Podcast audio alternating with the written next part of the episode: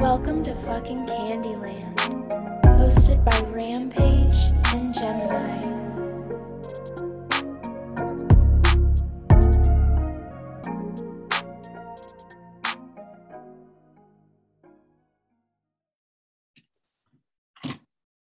What's up, everybody? Welcome back to Candyland.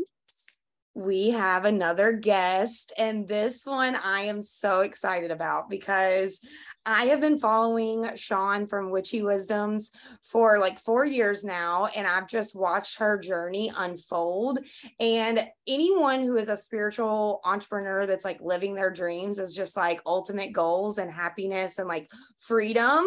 And I've just seen Shawn's growth over the last couple years where it's like, wow, you know, it is possible if you just bet on yourself to make shit happen. So without further ado, Hello, everyone. I'm Shawn Engel. What's up? hello. Hello. Did you want Rampage me- just talk? Go ahead. oh, I'm sorry. I didn't know if you wanted me to give a little. I, you just said such a beautiful intro. I'm like, should I add to that? That was amazing. Yeah, talk on yourself. If you've got stuff to say, say it. well, I mean, just as far as the platform goes, I've been doing it now, I think seven years, so better part of a decade. And uh, yeah, lots of growth, lots of books. I've written four, my fifth is on the way. Uh, so I have a large family. and yeah, uh, Boss Mystic Podcast Network. I had a podcast network. I have um, a YouTube show. I mean, I don't know, over seven years, there's so many things you can create, right? I feel like you're always teaching and like leading like containers. And I actually, a long time ago, back before it was like in the budget for personal growth, did like a call with you. And I was like, I really will work with this girl one day. Like, I love everything she's doing. At the time, like, I was still kind of in that lower lack mentality. I think that's been a lot of what I had to break in these generational curses was like around money and abundance. And I know that you do a lot of work around that. So I kind of want to talk about where it began for you seven years ago. Like, how did you know, or what was that moment that was like, this is what I'm doing? Uh, well, it's interesting, especially numerologically. Oof, that's a word. Uh, because the turning point to create brand Witchy Wisdoms was very similar to something that I'm going through now. I was in two nine years at the time, and it took me about a year in order to get it off the ground. So mathematically, that makes sense. Uh, but the turning point for Witchy Wisdoms was when I got into an abusive relationship with a narcissistic heroin addict. And when life like gives you this, you know, you're like, okay, how did we get here? So through a lot of my unpacking and revisiting old spiritual tools, uh, I found my path in witchcraft again. I'd been dabbling since I was 13. And then it just kind of grew and became this beautiful thing that breathes with me. Um, and yeah, it actually, it, it grew out of such a phoenix moment. And I'm kind of finding myself back here and it's reinvigorating itself. It's really interesting. Do you label yourself as any kind of specific witch in with your witchcraft? No, I've always gone by eclectic witch. Um, I'm very much grab and go, very intuitive. I also don't like rules. I'm a triple Scorpio. So uh, yeah, I'm not, and I'm not like, you know, I'm not ordained as a priestess anywhere. I know there are a lot of people that are like Wiccan do all of these different like hierarchical magic. Like for me, it's just my stuff. I think that's beautiful because you get a lot of freedom in that. Totally. I've never met a triple Scorpio, and I love Scorpio energy. Like, love Scorpio energy. Sun, Moon, Rising, baby, and Pluto, and a couple other things. It's a lot of Scorpio, a lot of Capricorn. we're all the Pluto and Scorpio generation, and that's like my people. Those are all my people. We talk about this a lot now that we're starting to have guests because all of our guests are from this same generation. Oh, yeah. It's a good one because Scorpio, you know, they're the detective, they're the seekers of truth, which is why we're seeing like so much upheaval in the US as of right now. Uh, because between the Scorpio Pluto generation and the Sagittarius Pluto generation, like we're here to fuck shit up. and ask questions about boomers. and ask questions about the boomers. I love it's true. Already. It's like why why are we like this? Is really the question. yeah, so, we were talking before on when we were talking about this generation, we were talking about how it's a everybody has this collective focus on like healing generational curses and past things and finding positive ways to overcome things instead of being in a lower vibration. And so I think that's what we're all attracting to each other's energy because there's this desire to elevate yourself. Yeah. And I think that there's, um, as far as advancements have gone in mental health, there's just a lot more of an understanding and like a third person perspective on like what's going on. Because when you're in a nuclear family and you're in the middle of it, uh, and you don't really have, you know, a lot of other examples of how a family could look. I mean, a lot of us millennials that were brought up in these like half boomer uh, with these half boomer parents that are bringing in these kind of like rigid, oppressive rules. It's really interesting to see how the micro affects the macro. And I think that's what we're seeing really within our generations is like, I don't like how I feel. I don't like the things that I've learned. I don't like how I've been treated. Let's change that. And it translates literally and i love that is really kind of adding to the spiritual awakening for myself is like rewiring my brain so that i'm not becoming my parents or becoming you know people that i don't want to become. And i think that's what attracted me to spirituality was seeing people such as yourself using all of that as like power and authentic energy like authentic energy that attracts your tribe or your like soul family and i feel like the internet has just been such a major breakthrough to bring spiritual communities together i mean i don't know that we would be uh, in the same kind of like progression if we didn't have the internet i think that was the thing that really kind of bridged the gap and of course you know uh, there's always both sides of the spectrum so we do also have the predatory lens um, that we can't ignore. But on the really, really positive side, there, I mean, we got access, we give access to the younger generations of like, hey, does your family fucking suck? Well, guess what? Doesn't have to be your life. and that beacon of light, a lot of people didn't. I mean, I didn't have access to that. I kind of just thought this was how life was. And then I watched TV and wished my life was a sitcom, you know? Yes.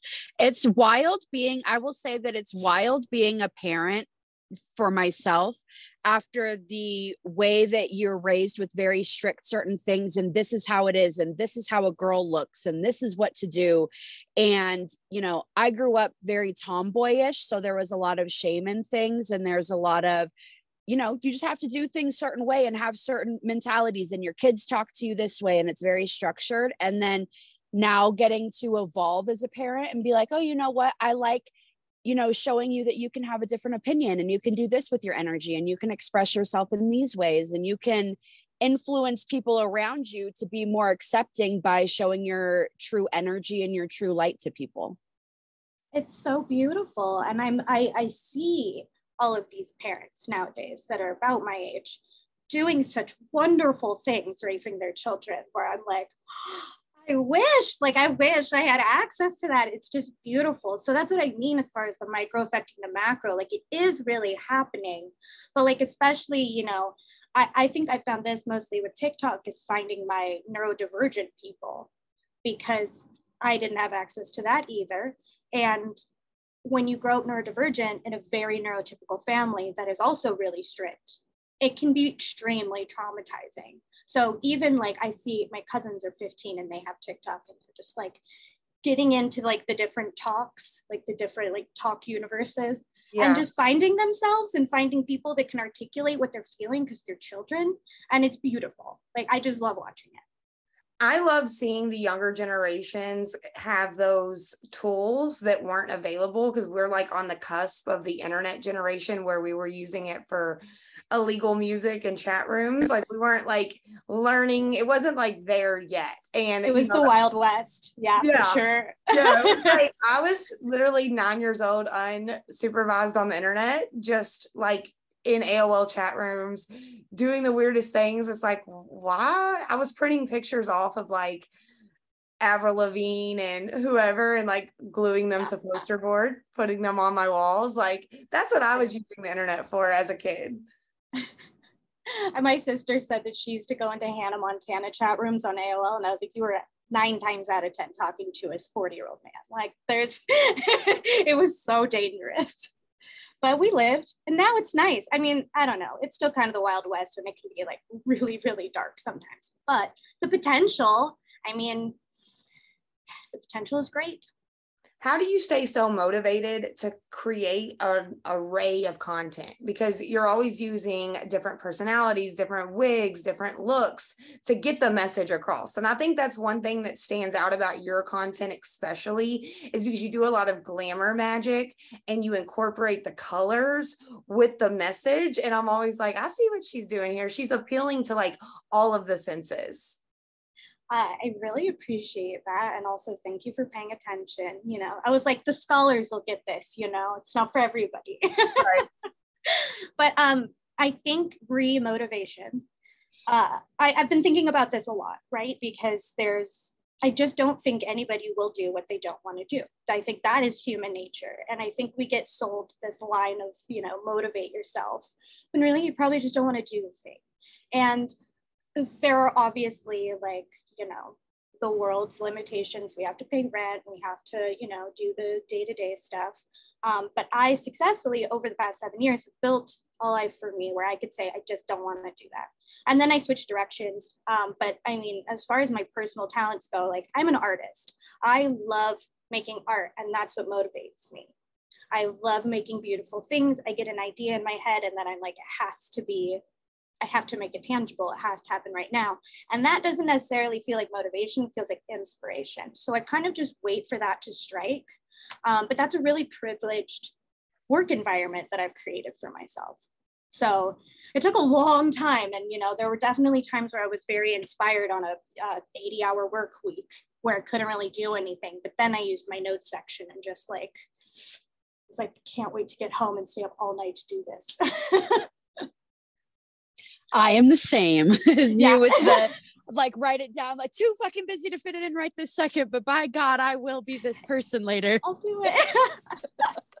Literally gemini has so many projects going at all times. Like she if she learns something it's like just instinctual for her to teach it or to record about it in depth. And I'm like, I'm just going to leave all of the teaching and in depth research to you right now because, like, I get lost because, you know, when I went to college, I was like forced to learn about things I didn't want to learn about and do things and, you know, that you don't want to do that you know in the back of your head, like for the job or the, the degree I'm getting, this will not matter. So I think for a while I got very uninspired with like learning a bunch of material. But then I started learning about astrology and dove into that. And I think that's originally kind of how I found you because you would incorporate the planets. And I know you talk about like Venus a lot, and I'm a Taurus and I'm a Venus Taurus as well. So I like really attract to people who talk about Venus because I'm also a Libra moon and a Cancer rising. So the moon and Venus are like my people. Like that's what I'm working with the most of the time. So I attract to people that talk about the moon or Venus or like dark Lilith goddess energy. And I know that you have like a lot of taboo topics that you talk about. I was like, yeah, you basically, that's like all my content. I love it. I love beautiful, flowy aesthetics. I have um, Mercury and Mars in Libra. And I just love Venus energy. Everybody loves pretty things, right? Like it's just hard to avoid. But then, of course, I come in with all this dark Scorpio energy and it's inevitable. It's like I lure you in with like the beautiful aesthetics and then trap you. And now we're talking about trauma. I love the lure you in because I've been making jokes that uh rampage's voice is like a siren and she just like brings you in and then she's like and i'm just going to show you all these things too while you're here. Yeah exactly. It's like you want to come in. It's consensual. It's just like you weren't necessarily ready until you saw the pretty things. Yeah like you agreed and then you sold your soul to me is like i didn't like i didn't coerce you. Like you came exactly. on your own. Like exactly. You- I don't That's know. giving me very fairy energy, very like, but you agreed to this.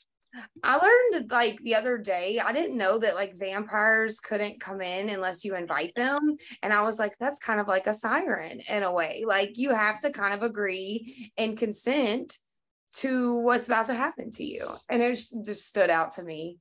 a lot of fairy tale lore, weirdly enough, because it's so uh, gruesome in a lot of ways, it's really consensual.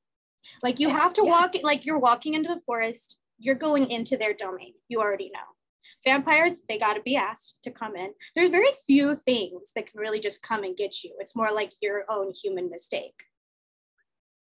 I even think that when people talk about like hauntings and things like that, there is always some kind of uh like a consent thing like you agreed to purchase an item or you agreed to play with a ouija board or you you know what i mean like there always is some level dang there's more consent in like folklore than there is in fucking human life this is what I'm saying. It's really bizarre, right? But it's also like, I don't know. I th- I think that human morals and human ethics have always been there, and then because it's, I mean, it's written into our history and into our folklore, and then of course, you know, things like business and greed get in the way, and then none of it matters.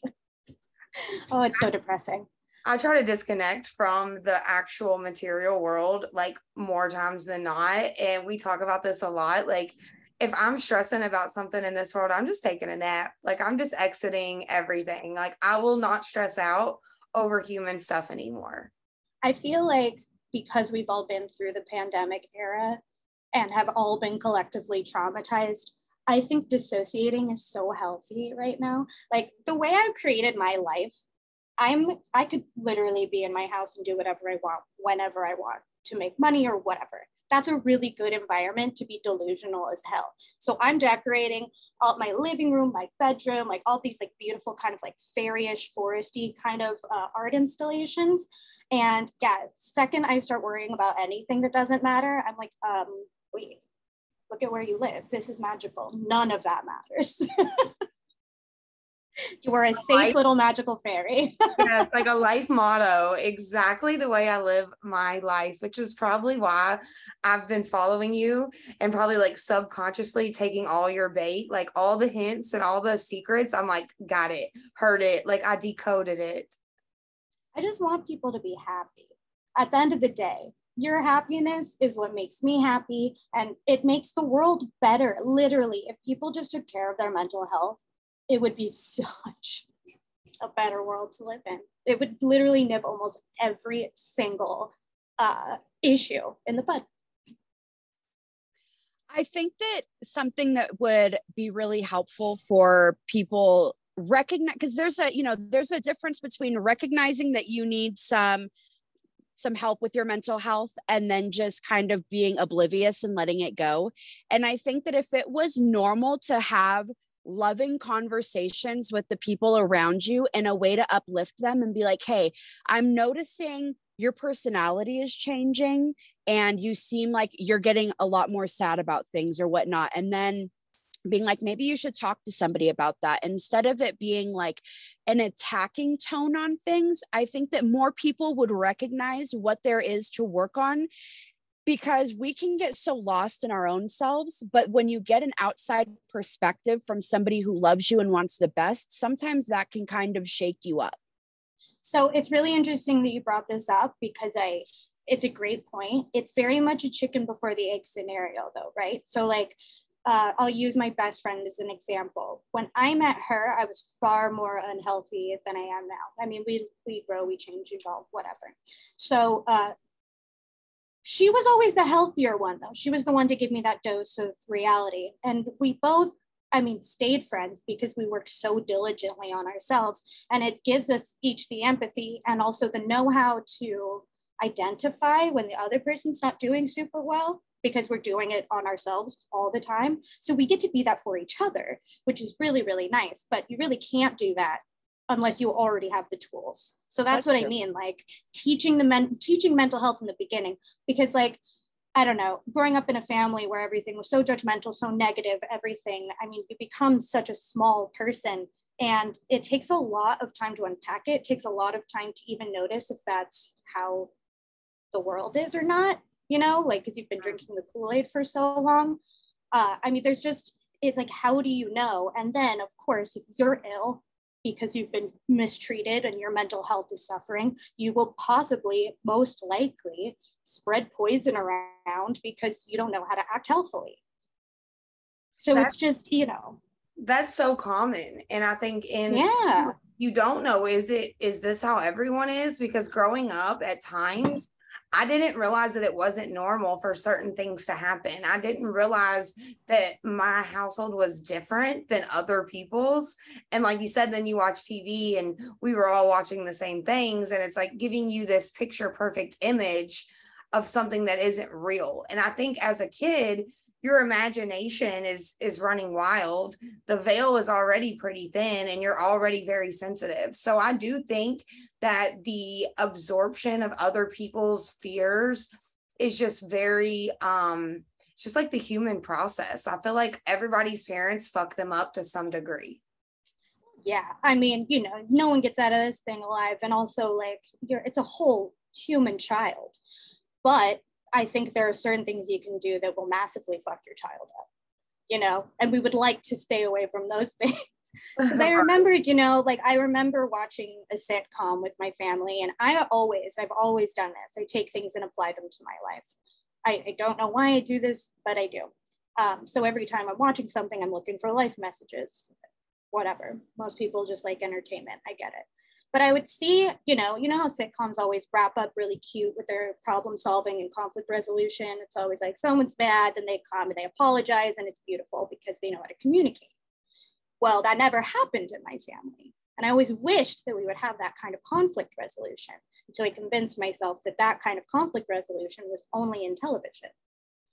Mm. And that started to be get this very unhealthy pattern of thinking to where like this is the only way to to have any conflict resolution is to scream at each other and hold resentment.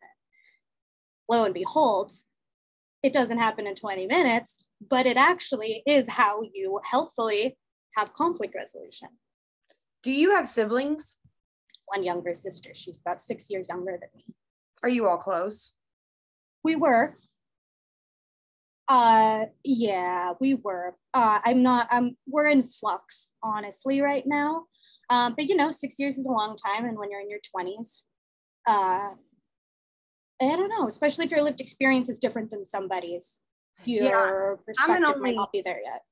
I'm an only child. And so I always find that people that have siblings are having like two very different experiences. That's what I was going to ask because like uh, people can grow up in the same household and take away very different things. That's what I was going to highlight because I don't have anyone to compare or contrast with. Like, let me see your paper and you can look at mine kind of thing. So I'm always interested with people that have an a dysfunctional fi- family growing up, how their sibling takes a completely different piece of that.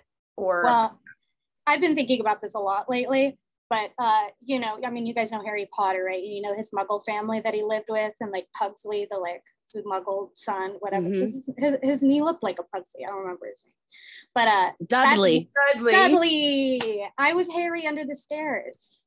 Oh no. That was our family dynamic. It was really, I mean, at least that's the way it felt, and wow. that's.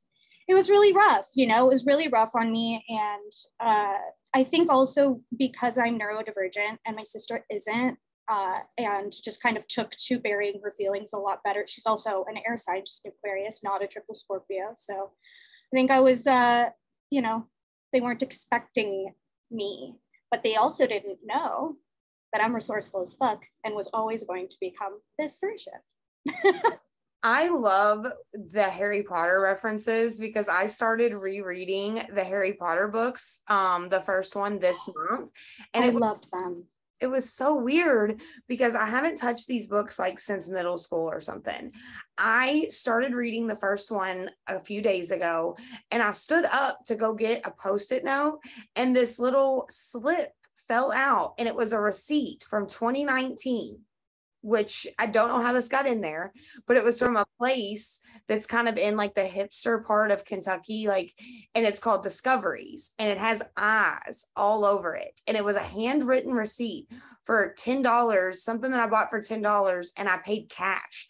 I never pay cash. So it was like the weirdest thing that it was in the Harry Potter book that I've had since elementary school. I'm like, okay, universe, like show me the way. I don't know what we're doing, but okay. I love it. I love Harry Potter. I think I, now that I'm looking back on what the story was, I'm like, no wonder I loved those books so much. I was little Harry. Even have his hair right now. would you tell me? Would you tell me um, more about what being neurodivergent means? Because I'm seeing it a lot, and I I don't necessarily know what that means. Okay, so I am not a doctor, but I will do my very very best to explain in layman's. So uh, we'll start with autism. Autism is like the main neurodivergent thing that people know, but it's essentially like very literally your neural pathways, the way that your brain works, is divergent from what is typically like a very normal brain, how it operates. That means any kind of divergence is neurodivergent. So there's a spectrum. That's why you'll see people that are really, really. Um, uh, my friend is autistic, and I know that she likes one term and not the other. I don't think she likes high functioning. I can't remember. But there's one where you know you're you adapt better to your surroundings, and one where you're a lot, lot more sensitive. I tend to be on the lesser one, um, but for me, for example, I have OCD. That is an anxiety disorder that's also neurodivergent, and uh, I notice my brain short circuiting sometimes. Like I'll be, um, like I'll fix a towel for four hours and be so hyper fixated on it that it's like, like I can't break away. Um, I also like my attention span is just really different. Like I leave cabinets open all over in my kitchen because I'm like I remember one thing to the next thing, and it's not like it's not efficient. It just works for me different. And if you're in a strict household where it's like, well, why do you have that open? Why is that open? And it's like you're being screamed at and attacked for just kind of like trying to live, it could be really, really painful. And there's subtle differences. For some people, it can be in their communication. Um, they can stim, which is just like kind of, again, another short circuit. Um, but yeah, I don't know. Did that answer your question? yeah, that did answer my question. Um, and actually, when you're talking, I find it interesting because certain things that you described, like cabinets or moving too quickly and not uh, I don't want to say following through, but not finishing because you get focused on the next thing. I actually notice uh, a lot with my son, and we've tried to. I haven't had a name for it, but we try to change the way that we communicate with him, um, and the way that we recognize certain patterns that he has, so that we can like help nurture. And I can totally see from a parent perspective how sometimes you I do get like, why can't you just close that? Like, I, I'm having to come in after you and I'm having to do it. Just remember to do it. And so I, I could see that. So, I mean, I, sorry, I don't want to give unsolicited advice, but I do know personally what I would have loved from my parents. Absolutely. Is one, uh, if you know, when they're teaching me a life skill, like for example, I never learned how to cook because I did it wrong one time and got screamed at so badly and then like just wasn't allowed in the kitchen again. So I didn't learn how to cook until the pandemic. But um I would have loved during a teaching moment like that having the interaction of like is that comfortable for you? Because sometimes holding a spoon like this is just not comfortable for me. Like I can't do it. It's a weird sensory thing and I have to hold it like this. I don't know. But it, it's the freedom in order to just make it my own was really really really important that I didn't get um, and then the other thing was if something bothered my parents so much, it would have been helpful for me to have them attach an emotion to it. Be like, it makes me feel disrespected when you leave all these cabinets open. Can you just make sure you do that? But like, you know, letting me make my sandwich first. But like, if they attach an emotion to it, then I remember. Otherwise, I just think they're yelling to yell because they always yell. You mm. know? Yes. You're going to elevate my parenting after this. Thank you. I love I that. I can only speak from my own experience, you know, and like I just I just feel like if we're just a little more patient with people, because mm-hmm. also you know that also takes a lot of courage because then we have to unpack why the hell we're doing things this way. You know we trained ourselves to use this spoon like this so you know why can't they do it? And then there's the resentment. It's like well you don't have to. You can put it on your head if you want. You can use your mouth like you could do it literally however you want. The freedom to just explore is important for a child. And i think that's what i've been doing with my inner child healing is just making a mess because my mom is very much clean up as you go like we're not like if she's cooking, she's cleaning as she goes. Me, I like to do everything I'm doing and then clean up afterwards. I mm-hmm. don't want to clean as I go. And my mom, like it doesn't matter if if she's using the ashtray to smoke a cigarette, she's wiping it out almost in between ashes, like or in between cigarettes, at least in between cigarettes. And growing up, I was never allowed to make a mess and like get paint everywhere or, you know, do the foam stuff or just do messy things. And so I don't ever feel like I had that moment to like get down and dirty as a child because even as a child, if I got something on my clothes, it would upset me because I learned that from my mom. If she got something on her clothes, she would be upset. So if I got dirty in any way by playing, I would be upset. So it was like I'm starting to see those patterns now where whenever I'm painting or doing something, I'm like, it's okay. Like you're an adult. No one's going to tell you you have to clean this up. You can leave it out for a week if you want. Okay, I have so much to say about this because I'm so uh, I'm thrilled because literally you get it like exactly this. Um, this is the work that I've been doing diligently for the past three months, and again, like I have a privileged environment to do it in, so it's been really effective for me. But um, I my mom was the same way. Like she would always buy me tights, but I was such a tomboy and I love playing dodgeball and tights. You can't move in tights without ripping them or whatever. And so she'd get mad because, um, you know, they were always ripped and dirty. And I'm just like, so I'm changing who I am, you know? And then it would also give me so much panic because the thing that was inevitably, inevitably going to happen was going to get me screamed at and get me in trouble. So I lived with that panic, which I know we can relate to this as well. Why I started doing drugs so early because I needed an escape from that inevitable dread of disappointing my parents for not being who they wanted me to be. And of course, like my dad definitely has OCD, and my mom, I don't, I really don't know. But um, they both have mental health issues and the same trauma from their parents. You know, like their upbringing was really similar. So it's not, I mean, they're not breaking the cycle, but I definitely knew where it came from. And when I was dating my ex, my very recent ex who just moved out, um, I hadn't lived with a boyfriend ever I kind of did when I was dating my narcissistic heroin addict, but basically he slept over, and that's a very long story. It was like not a living situation. This time we were in, like, I'm sharing a space with someone, a really small space. So I'm bringing in my kitchen trauma, my generational trauma, my any, my just living trauma, and feeling really uncomfortable because he just didn't know. I, I just kept feeling trapped. And then on top of it, there was just a lot of abusive behavior going on. But when we broke up and when he finally moved out, for the past three months, I have been, I think, you use the word experimenting because it's exactly how it's felt. I felt like a teenager, like 15 years old, where you really just should have the room to be as messy as possible while you're supported. Like these are the teenage years, that's the time. And I'm just my house is messy. I'm throwing clothes everywhere. My drawers are just being left open. Dishes are in the sink. And I'm just feeling out if I like it or not and what my new systems are. And now I've kind of come to this like peak where I'm like, wait, my house is now neurodivergent friendly. I put things where I need them because it's my house. I clean things when I want to because it's my house. And that has been such a huge breakthrough in feeling comfortable and feeling confident because I now have an oasis that I feel comfortable in. You get to create your own safe space now that's designed with your safety, your mental health, your everything being what's in focus. And I bet you that you get to um, express your energy so differently with that. Mm-hmm. And you probably feel so different inside knowing that your surroundings are so comforting. Yes. And isn't it amazing that I've lived by myself for however long? And this is the first time I felt that way. Like your, your mind can be such a prison without you even knowing it.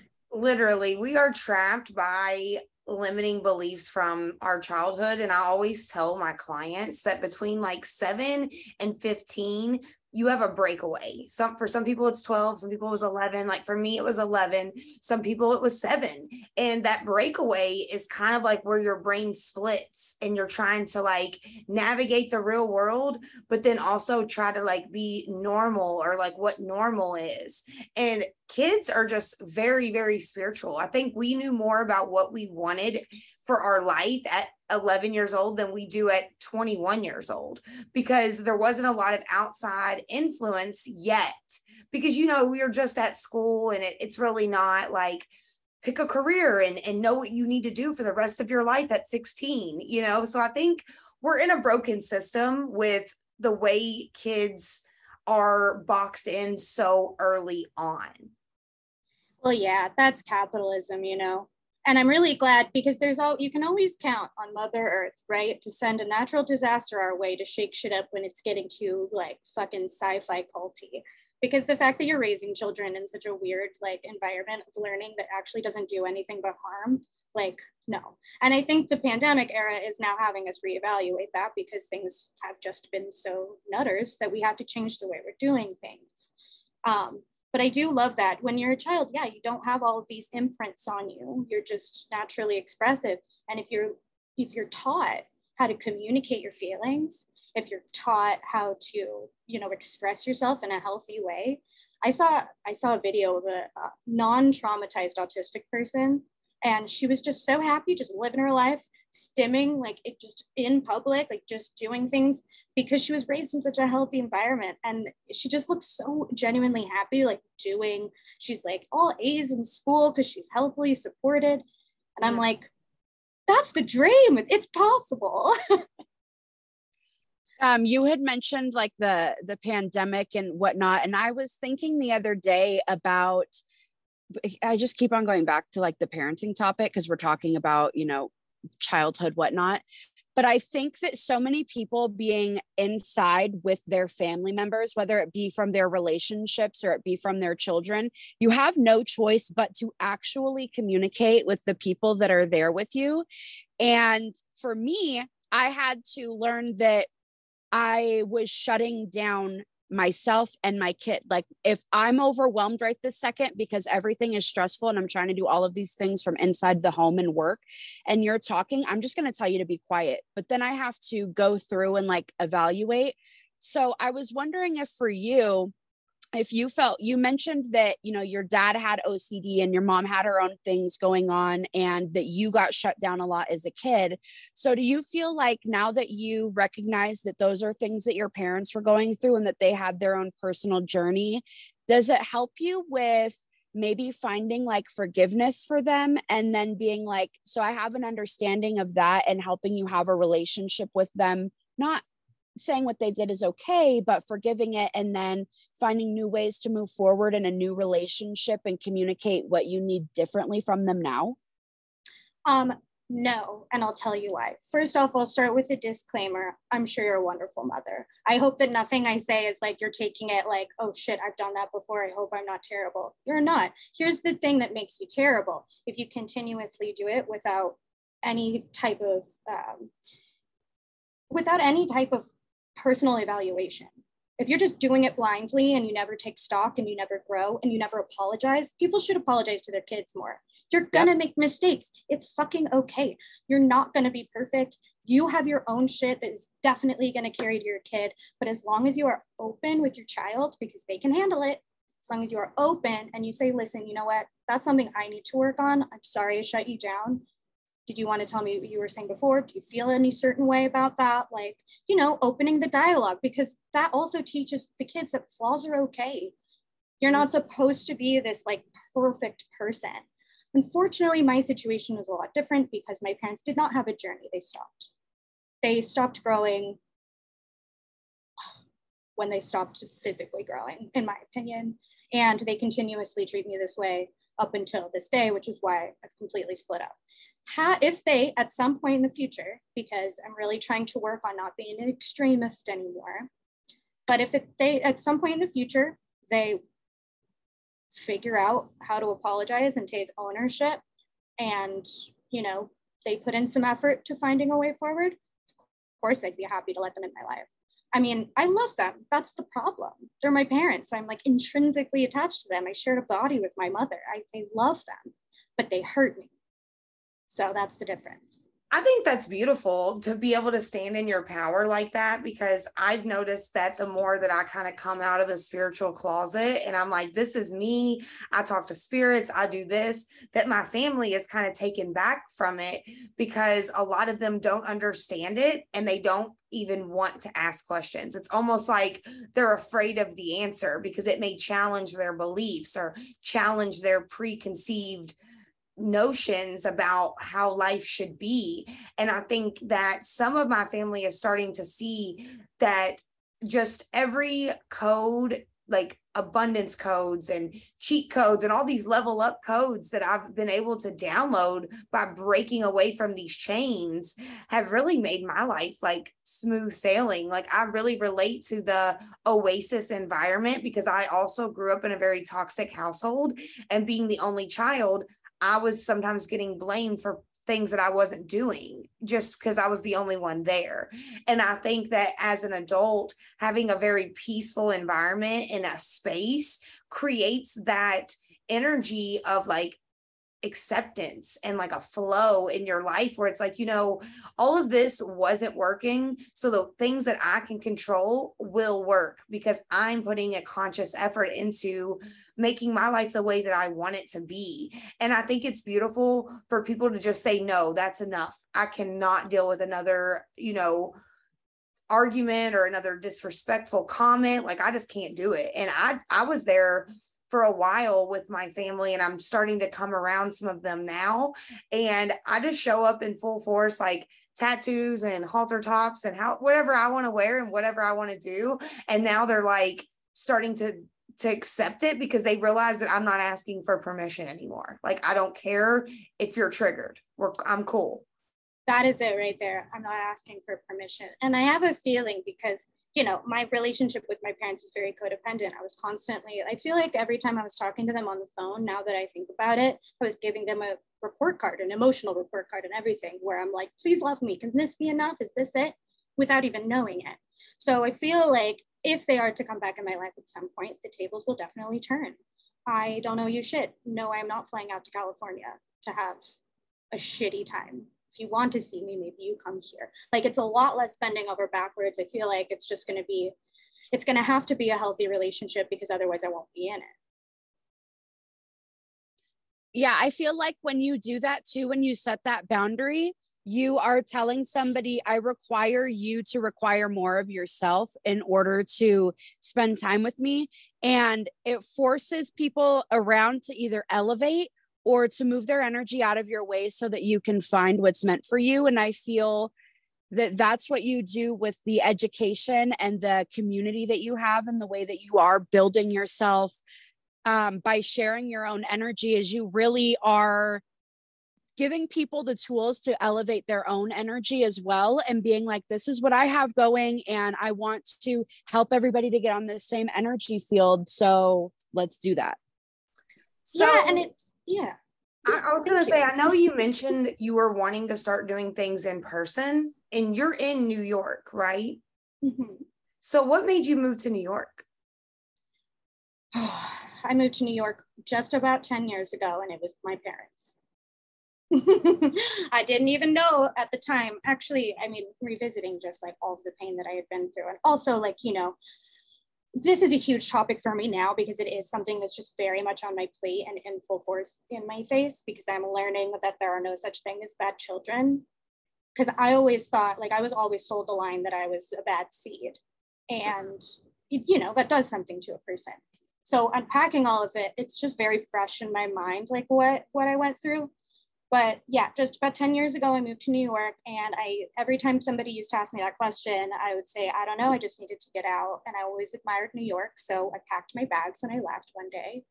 I'd never been before and set up shop in this uh, tiny room in the West Village. and that's, I think, really where I started my journey because it's long, like, I still had such a childlike mentality because of how how little I learned and was taught. I was a very responsible, well, I don't know, I was a very functional person, you know, like I had jobs, money, blah, blah, blah. But as far as like mental health and just where I was in general, like that I think was my first breakaway, like real breakaway from my parents, where I got to learn how to live. Um, and I got into tons of trouble, but I also started witchy wisdoms. So do you like New York like post pandemic? How is New York treating now? You love it. I love it. It's it's the best. I mean, I live in Jersey City, which is about five minutes from the West Village. It's just a train over. So, like, if you think about Brooklyn, it's just on the other side of it. Uh, and I love it. I love my neighborhood. I love the city. I love. It's also, I think, kind of the best place to have the pandemic because there's so much to do. I love so that you places. say just a train over. I've never measured a distance being like, oh, it's just a train. It's just five minutes on the train it is such a New York way of talking because it's you know our subway rides and stuff. But yeah, five minutes from the train. In LA, all we talk about is uh, driving distance. It's like, oh yeah, it's like 45 away, 20 minutes away. That's how we measure it. But yeah. I really love that you've lived in like these two major cities that a lot of Americans admire, like LA and New York. Like that's kind of like the hubs on each side of the like US. And me being from Kentucky, like I've been to both of those places, but I would never want to live in either. Like too busy, too loud, too much going on. I like the quiet, calm kind of life. I think that's like the cancer rising. I like the home. I like grass and trees. That's like the one thing about here that when I go other places, like you all don't get the like trees. I mean, I know New York has like Central Park, and I've been to New York, and it is a, awesome place to visit. It's very artistic and inspir- inspirational, but there's just something about like a quiet, small area that kind of like I love. Totally. Well, and you know, I think also it's like nature nurture, right? So uh, I was born in LA. I was born in Venice Beach. And I think this is also a thing for abundance and manifestation. It's like when you are born at a certain level, it's really hard for you to dip below it. So your lack is always starting at the level that you had. Mm. And so me moving to another metropolitan area just kind of felt like, you know, yeah, why not? I lived in LA. Like it just never seemed like that big of a deal. But I also, especially in Jersey City, I love it because I live right next to Liberty State Park and it is massive. It's, I think it was, no, that was a park in Brooklyn. Anyways, about to give misinformation. Um, but it is beautiful, sprawling, tons of trees, tons of little like nooks to get lost in. Um, so there's a little bit of that, but I'm also like, I'm a city witch, concrete jungle. I love it. I feel like even if you gave misinformation about New York or LA, I would know no different and it would be fact to me. I have to be really careful with that because I'm so convincing. You know, I literally I say things out of my ass sometimes and people would be like, "Is that true?" And I'm like, "You're oh, like, no idea. No. Why did you what? Why are you listening to me? I'm just you know." so I see you doing like in-person mm. work. And I know that you were kind of gearing towards that and that's something that you want to do. So tell us more about this vision of doing more in-person community stuff that i know you've um spoke about on instagram and you know i know i think i replied that i was like in the area like i clicked yes and she messaged me. She's like i didn't think that you were in new york and i'm like I could be. I could come to New York, but no, I'm not in New York. But I love the in person community stuff because I think bringing together different energies really sets the tone. Like it opens like a portal, it like really elevates. And that is like all that I want in this life is to elevate alongside beautiful people who are healing, transforming, teaching, and all of that. Oh, yeah. That's my favorite thing. And I also, you know, I love party planning. I love decorating. I love making an experience. So I, uh, you know, obviously I have all these books. So we do book launches and we do like experience parties and stuff. But I also got a really exciting um, partnership with a company. I haven't really spoke to her about how much we're going to broadcast it. So I'm just not going to say the name.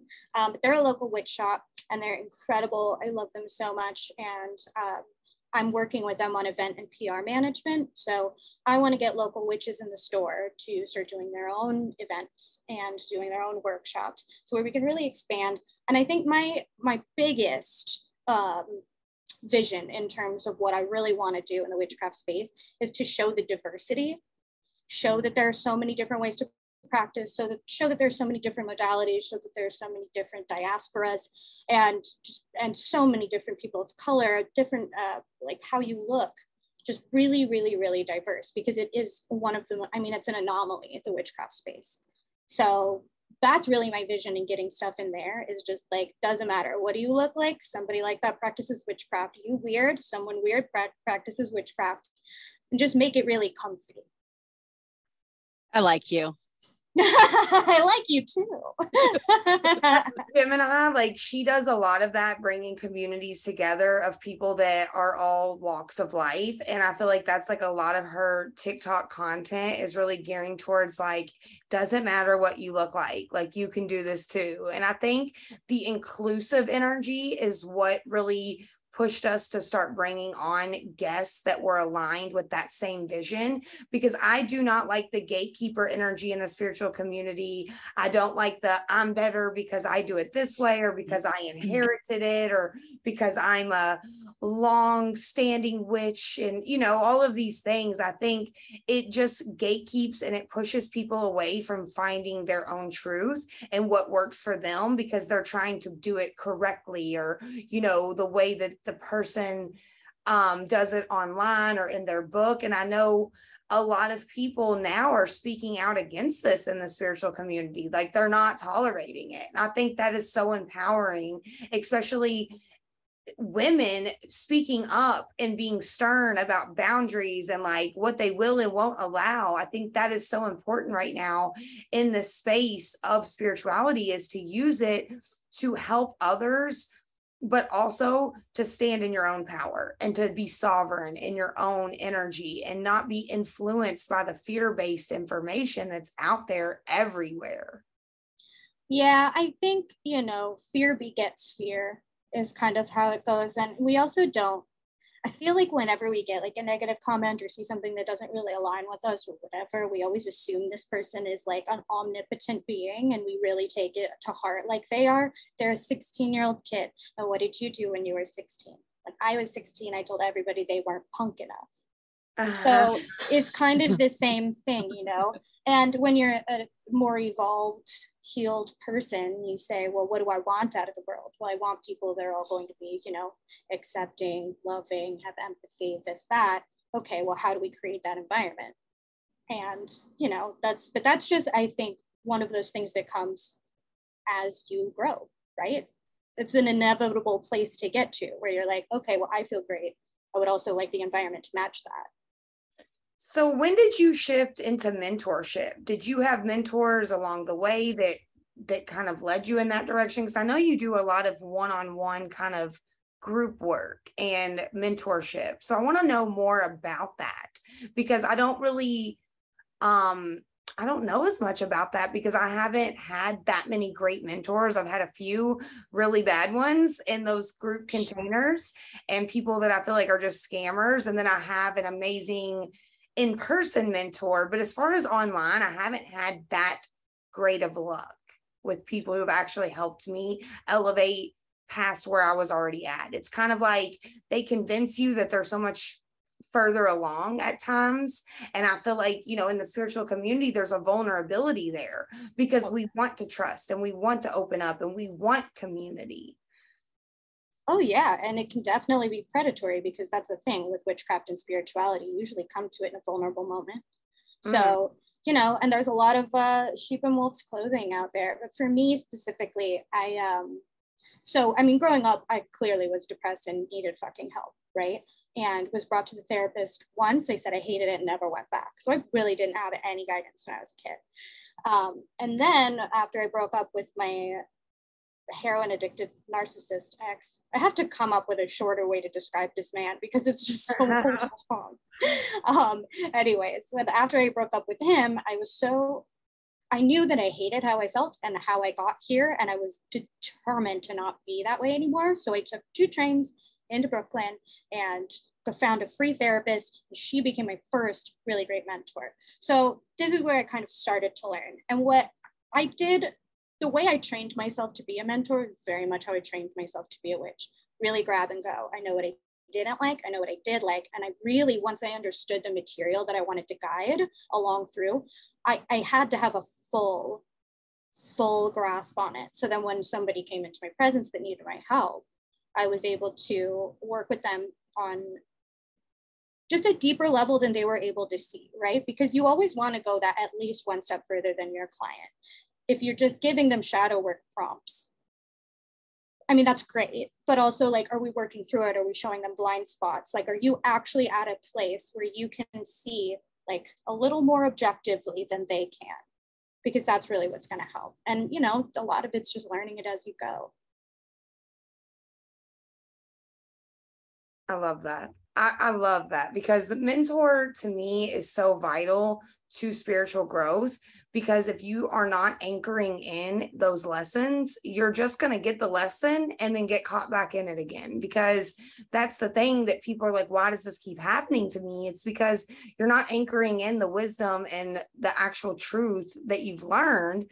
You're just kind of dancing around you know what the universe is trying to show you. And I think a mentor does highlight that where it's like, okay, I cannot see where I'm fucking up, but this mentor can tell me, you know, which direction I should be looking at and which area I need to focus on to build those blocks to get me to that level where I can do this myself. And I think oh, yeah.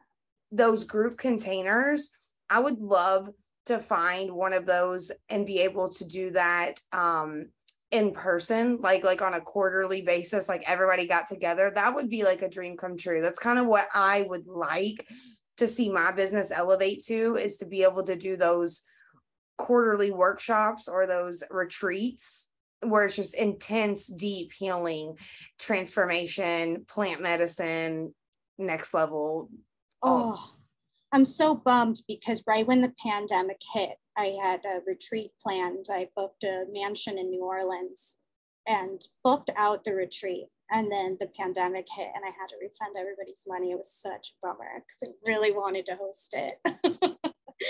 but are oh, you going to do that in the future again? I was thinking about it. Oh, I would want to go right? It's so fun. And the rooms were gorgeous. And I had all these different witches that were going to hold different circles. And we were going to have a margarita mixer night, like, um, like practical magic. And yeah, it's, wow. it was going to be, it was going to be really fun. I should do it again because I never got to go. Uh, I um I have a friend who I met through my other podcast, but she is I want to say she's in New York or right by New York. she has a salt cave that she owns and this whole um like witchy business. And she brings in people and does retreats and things. And i want to get you guys connected because i think you would really vibe. And when you talked about what you're wanting to do with that shop and bring people in i can think of three people who are near new york that i would like to get you in contact with. Definitely send them my way of course all right, Shawn. So let us know what's coming up next for Witchy Wisdoms and kind of where you're heading in this current moment. So let's see. Mushroom Magic is my latest book that's out on Amazon. Um, buy it, please. Uh, I'm writing it down. I love it. Honestly, it's my favorite book. It was the hardest book I had to write. I read like 20 dissertations on mushroom folklore, and it's honestly such a labor of love. Love that book. Um, but it would also really help me out on Amazon rankings and if you buy it. So please, thank you. Um, and let's see. Um, I don't know. This will air like September, October. I'm sure I'm to have tons of stuff going on for witchy season. Um, but my handle is at witchy wisdoms everywhere. I'm most active on Instagram and TikTok. So DM me on Instagram. Um, and right now, I'm not really sure when this is going to air, but I have Astrology for Abundance, my group program that I'm hosting that is really fun. We basically go through all of the houses in astrology, and I run your natal chart, and then we work together on finding out how each house is significant in how you map and live your life. When is that program launching? Um, let's see. Actually, I think it's next Monday. I think it's the 15th, August 15th. Okay, yeah, this will be out like first week of September. Okay. But everybody tap in with Shawn at Witchy Wisdoms. We will link all of her social media, her website. Join her mailing list because her mailing list is the bomb. She really does put a lot of time into those newsletters and she always has like really fun messages or card pulls. Her nails are always really aesthetically pleasing and she always like vamps it up for each season. I've noticed like you'll do like a leo season or a cancer season like you you really get in tune with the the themes that are current. And i think that's what i love about your content and it's very current and very like astrologically um driven and that's my kind of jam because if you can give me something tangible that I can work with for the next 2 or 3 weeks and maybe see something help like happen that's so inspiring. So, we are just so thankful that you came on today. This feels like a dream come true because when I asked you, I was like, I don't know if she's so busy, she won't have time. Like, will she come on? So, we really appreciate it. I it was so lovely chatting with you guys today. And also let that be a lesson to you and everybody listening. Send the email, ask the thing you never know. Yes. Yeah, it was really nice getting to know you. And yeah, we always say that we shoot the shot because you're never going to make it if you don't try. So we're always like, okay, we'll send out that email, shoot the shot. Let's see what happens. That's how I build my business. Shooting shots. You should see all the shots I missed. I love it. We'll definitely have to get you and Jasmine on a call together because I feel like all four of us, like the foundation, the number four, like we definitely are going to get that in the works maybe during spooky season because I feel like, you know, Saturn's going to be in retrograde until October. So much will happen between now and then. So I definitely want to do an end of year check in with you both and kind of see what's cooking for 2023 and what we can expect. I know Saturn's going to be moving into Pisces next year, and there's just so much unfolding. So, we are so thankful for everyone who's listening at home or watching on Patreon. And we love you all. Bye. Yay. That was so fun.